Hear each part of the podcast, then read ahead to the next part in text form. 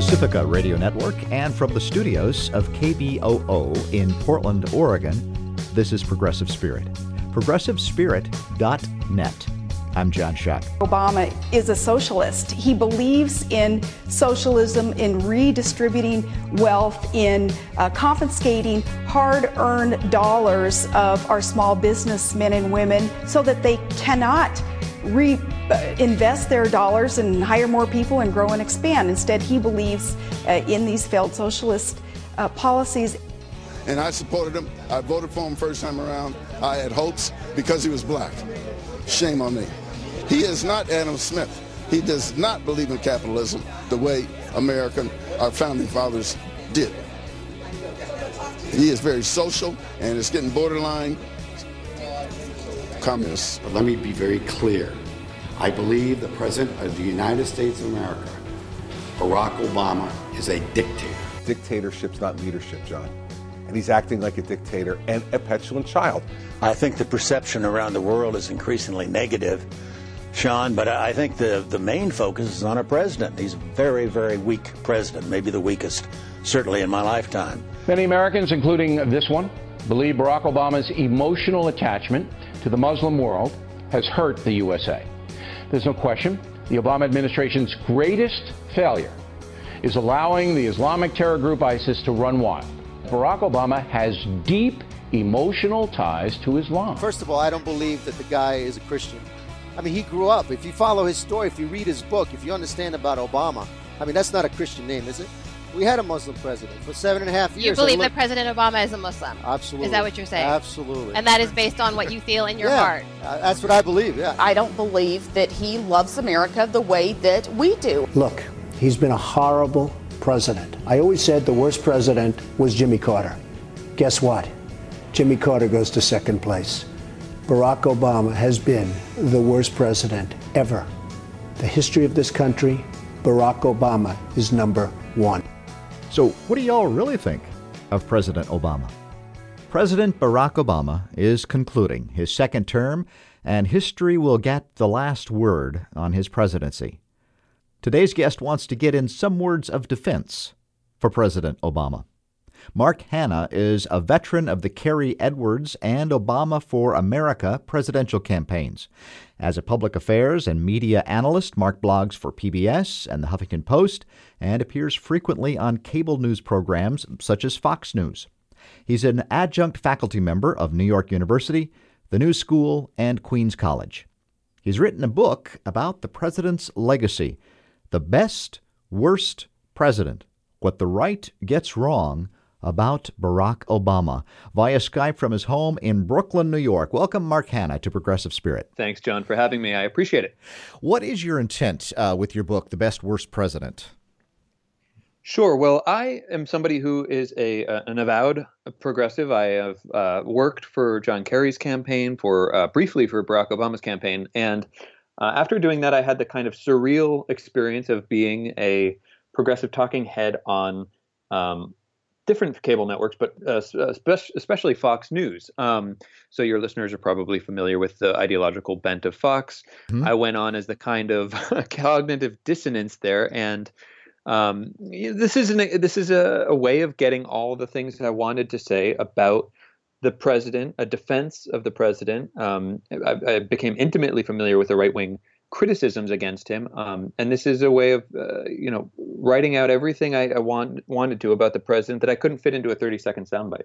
And at the uh, book itself is written, you have a charge uh, from the from the critics, and then you have the reality of how it's explained. Exactly, and the reality, obviously, I say in the introduction that this is the reality. Uh, all the all the facts uh, I I can back up, and it's um, grounded in reality. But of course, I, I was selective in, in choosing my um, my facts to to make the progressive case. But yes, you've often heard um, your your viewers or listeners might have an uncle or a friend or a neighbor or a colleague that has called this president the dictator or a socialist. And so I have chapter one is the dictator, chapter two is the socialist. I go through it. Um, Alienator of allies is a chapter, appeaser of enemies. And I each of those chapters contains five short sort of vignettes, five different charges against the president, and I systematically debunk them one by one, uh, turning them on their head and, and showing the hypocrisy in a lot of cases um, in the in the accusations that get hurled the president's way. Now, it is true that all presidents are criticized unfairly. Uh, is the criticism of Obama worse than others? I think it has a particularly personal ring to it. I think there are uh, some criticisms of this president that are very much identity based. Um, you know, in our identity politics, some of the uh, some people will not accept um, for example, a black president, uh, a president who went to Harvard Law School, was has a sort of multicultural, cosmopolitan uh, background. Um, just, just, and to be fair, there were progressives that when when George Bush was president had a hard time stomaching the fact that we could have a president who was so provincial and so folksy, you know, or at least that's how he portrayed himself. Um, so I do think in in recent decades the uh, there's always been political divisions in this country, and, and political, uh, you know, it's patriotic to criticize your elected leaders in a democracy. But I think in recent decades, this has gotten worse and worse, and the tone of it has gotten more and more personal. And we see this in the 2016 election with Donald Trump outright um, suggesting that the the outcome of the election is going to be illegitimate before it even happens. I mean, this is a person who tried to delegitimize the president as not being born in the United States. Remember, he was the father, the godfather of the birther movement. Um, so there's a, a, weird kind of delegitimizing that's happening, uh, I think to some extent on both sides, but definitely you're seeing it coming from the right in a more pronounced way. Um, that that is kind of it's ugly and it's uh, you know it's personal. But Obama is a Kenyan Muslim, right? Oh yeah, everybody knows that. There's no question. and don't we and don't we need a president, Mark, who loves America? I, I do think we need a president who loves America. And and Julie and, and Mayor Giuliani, uh, famously not too long ago, came out trotted trotted himself out to the cable networks and said he doesn't think deep down this president loves America. He wasn't raised like you or I, and you know, love of country. Um, we we do need a president that loves this country. Um, but I think uh, you know how you express that love isn't necessarily uh, by by just you know embracing some kind of uh, idea that America can never make a mistake. I think you know just like if you love your children, you you try to uh, point out the the things that they have to work on, the the improvements, the room for improvement. If you really care about something, you want it to be as as great as it can. Well, you know, one of the th- questions uh, categories in your book was outsider. And you mentioned it just briefly a little bit ago. I, I, really wonder how much of this criticism of Obama is due to racism, a black man in the White House, the outsider, and all of this birther stuff. That uh, really, that's just under the surface if it isn't under the surface at all. Yeah, I look. I think I, I, got asked this question once, and and you know, there's a small slice of the electorate that will never accept a black man in the White House, and and that's an, uh, sort of there's there's an ugly racist component to that. But I don't want to fall into the trap that a lot of liberals do, which is to excuse or to, to um, blame all the president's detractors uh, or to accuse them of racism. I think there is a broader um, sense that this this kind of person, this person who speaks so uh, eloquently, but they might use the term highfalutin, um, that that uses this kind of uh, high style of rhetoric, just doesn't seems exotic, seems uh, esoteric doesn't really connect with them. And I think there's a weird anti elitism. Um, not that I would suggest President Obama is elitist, but there's a weird anti like identity politics that's wrapped up in the in the visceral hatred. I think uh, coming from some corners. Uh, Mark Hannah, my guest, he's the author of The Best Worst President What the Right Gets Wrong uh, about Barack Obama. In the first part of your book, you address uh, those three labels of dictator, socialist, and outsider. Uh, dictator, where does that come from? I always thought that was just really weird. Yeah, yeah. This president is somebody who um, has used his executive power in a way uh, that has really drawn the ire of um, and, and irked Republicans. You hear when he uh, famously said in one of his State of the Unions that because Congress, the Republican led Congress, was so obstructionist and dragging their feet on so many issues, he was going to use famously his pen and his phone. He was going to use the power of the office to make people's lives better. Um, automatically Glenn Beck, you know, Rush Limbaugh, everybody, uh, and not just the sort of right wing radio hosts, but also the um, elected leaders started accusing this president of lawlessness and dictatorial uh, tactics. But when you look at the actual statistics, when you look at the number of executive orders he has issued per year compared to, for example, Franklin Roosevelt or any of the presidents in the middle of the 20th century, uh, it kind of pales in comparison. It also just kind of the criticism reeks of an idea of democracy that's more uh, parliamentarian. Uh, the president, our founding fathers have uh, granted broad power to the chief executive, uh, to the executive branch of government. Um, they did that because they knew uh, the, for example, the tyranny of the majority. If if the legislative branch uh, fully reflected and, and more closely represented the people's the majority, you can often get things that aren't politically popular, like minority rights, uh, that fall by the wayside or don't get enough attention unless you have a strong executive. And so, this president has, uh, you know, has taken issue that are uh, that uh, taken taken charge of of that. But at the same time, look, this is a guy who is a professor of constitutional law, so it's kind of it's kind of cute that a lot of the Republican criticism against him has been that he doesn't respect the Constitution. He obviously had enough reverence for the Constitution to want to teach young people about it, and, and that's how he began his career. You know, it's interesting because uh, on the left, uh, many of us or many people might want to wished he had pushed more. He seemed too conciliatory to the right. Uh, you, wanted to have him uh, push. In fact, that, that leads uh, one of the questions. Uh, one of the criticisms of Obama from many on the left wish his critics were right. Uh, they might say, "Hey, a socialist president would be a good idea." Uh, if yeah, you, yeah. if you, yeah, no, no question on on healthcare, and there are there are a lot uh-huh. of my friends that that feel that way.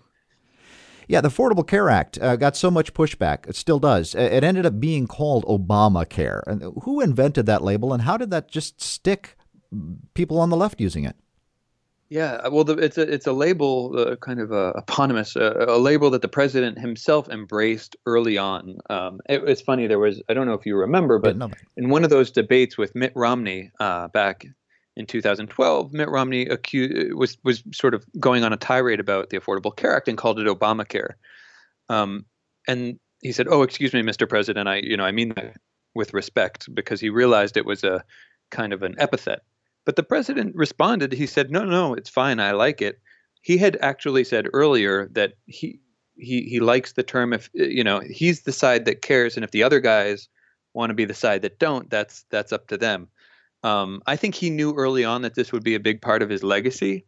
Uh, it's his major domestic uh, legislative accomplishment in the first uh, first term. So it'll be interesting to see how this plays out in the next presidency. But um, you know, there there the successes of Obamacare often don't get trump trumpeted by the media they don't get you know the fact that we have now 20 million more people with health insurance in this country the fact that the health uh, industry actually that people thought was going to be suffer insurance companies pharma companies are doing better than ever. Um, you know that's not the reason it was passed. Um, but you know the fact that it doesn't cost more money if you're a woman for example to have health care than it does if you're a man. There there are real successes that that people don't often appreciate. So i, I wanted to bring those into uh, uh, into stark relief. Mark Hannah, my guest, author of The Best Worst President, uh, What the Right Gets Wrong About Barack Obama. If you had to list two or three of the most outlandish, where did they possibly get these criticisms? Uh, what would they be? Well, I, look, I think the fact that um, Republicans have taken to accusing this president of creating ISIS uh, is pretty outrageous, especially when you consider and and we don't want to get into like a, a thorny history of the Middle East, but uh, a large reason that Sunni extremism, of which ISIS is a part, emerged in the Middle East had to do with our boneheaded strategy uh, with the Paul Bremer and the uh, Coalition Provisional Authority after we went into Iraq. We basically kicked out all this anybody who is in Saddam Hussein's political party, not just people close to him, but teachers and you know, uh, sort of bureaucrats that just happened to affiliate with his political party. That, that exacerbated a lot of anti-Americanism, um, and it it it uh, uh, radicalized large swaths of Sunnis in that region, and and and so the you know the fact that and, and General Petraeus tried to mitigate some of that when he came uh, into in charge, but the fact that you know now this is being laid at the doorstep of President Obama uh, is kind of a, is kind of rich and and, and kind of sad, um, and it and it also that also has this kind of there, there's an undertone of pro-Muslim, um, you know, that the president is somehow uh, apologetic and, and and has these pro-Muslim policies. Um, that that really bothers me. And then the other thing is the economy. The, to hear Republicans talk about the economy right now is to, you know, you think they have some sort of an amnesia that nobody remembers the precipice that we were up against in 2008 when you had uh, you know the global financial system on the brink of collapse. And and president obama when he took office we were hemorrhaging 800000 jobs a month uh, and it took him only 12 months to turn the ship around and to go from to by month to month job losses to month by month job gains. And that's been consistent and sustained for you know more than 70 uh, more than 6 7 years now the, the longest sustained recovery since going back to World War II and so uh, you know the economic policies of this president really have saved the economy from disaster. And I, I it's kind of maddening to hear uh, Republicans um, quibble about oh there are more people in poverty or there are um, you know uh, using using really de- debunkable statistics. Um, yes, there's still a challenge in, in, in kind of closing the gap between the rich and the poor. But last year we saw the middle class get the largest pay increase in recent history. So th- there's being work is being done on that, no question. Now, there are criticisms uh, of Obama from the left. Uh, the wars uh, seem to continue, drone strikes, Guantanamo. Uh, ultimately, I was reading an article in The Atlantic, was a few years ago, uh, that uh, Obama had promising going in that he would be changing the way Washington works, that is, through about Wall Street and its lobbyists and so forth. the critiques from the right, as you point out, many cases are, are pretty outlandish, but are there some legitimate critiques from those on the other side? I look. I think any any critique is legitimate if you're bringing in your you know bringing in your set of values, your uh, you know facts that have some validity to them. Uh, you know, we killed a, an American-born. Uh, an American-born uh, terrorist, but he was still American-born uh, without without habeas corpus, and so that is a that is sort of a break with uh, tradition, sort of international law in this country uh, or, or, our you know our tradition. So, you know, a lot on the left think. Uh, my friends who are civil liberties proponents uh, think that that was uh, a mistake, but you know, lest anybody think that this, these steps are being taken kind of cavalierly, the the Justice Department in that case uh, when we when we killed an American born, you know, we were identifying a clear and present threat to the United States, somebody who had conspired and was in the process of conspiring to kill Americans. Drone strikes, same thing. There's there is a strong case to be made against drones. They set a bad precedent. They get shut down in Pakistan, and people can reverse engineer them, and then, you know, God forbid we ended in a world in a world where you know where, where we have these kind of remote controlled warfare going on worldwide. Um, at the same time uh, it's almost facile not to appreciate the fact that there is some precision that you get in using drones rather than, for example, enlisting our Pakistani allies um, that can, you know, uh, when we when we're working with soldiers who fight on our behalf, they, they can commit terror, uh, they can commit uh, torture, they can they can be a lot less precise. They can kind of, um, you know, pillage entire villages, and and these things happen um, as well. So there have been, you know, real ac- academic studies to show the way in which drones can be um, uh, more precise and, and, and as, as a tool of or a weapon of war. Uh, no question. Yeah, there are, there are progressives, and there are progressives who think the the single payer uh, model of healthcare would have decreased costs all across the board, and and in some cases it might have. Uh, it might have also uh, inhibited uh, innovation and and you know the kind of free market uh, approach to to medicine. That's another thing that gets me is when anybody calls Obamacare socialized medicine because yes, it did expand to some extent the social safety net programs of Medicare and Medicaid, but what it really did is expand the free market and uh, and that was a you know a conservative idea coming out of the Heritage Institute. Um, you know, back in the '90s, Bill Clinton wanted to make it a mandate that businesses provide insurance, health insurance for all their employees. But conservatives were up in arms saying that's a regulation on business. We want personal accountability. We want the individual mandate. And then as soon as Obama passed the individual mandate as part of Obamacare, uh, they disavowed the, the the idea they had previously championed. It was it's pretty hip- hypocritical. Yeah, that's not the only issue, is it? It seems to me that there were a lot of, of, of policies that were promoted by Republicans in the past and not too distant past that uh, mm-hmm. when the Democrats uh, pushed them through or, or uh, President Obama uh, was an advocate, uh, suddenly it was, you know, from Lenin or something. Yeah, it's strange. I mean, I almost get the feeling that Republicans are going to uh, uh, distance themselves from the Bible at some point if the president keeps quoting scripture. now, if you were to place uh, an, an, Obama on the left-right spectrum, how would you how would he compare with other Democrats or Republicans for that matter, going back hundred years or so? I mean, uh, is he left, right, center?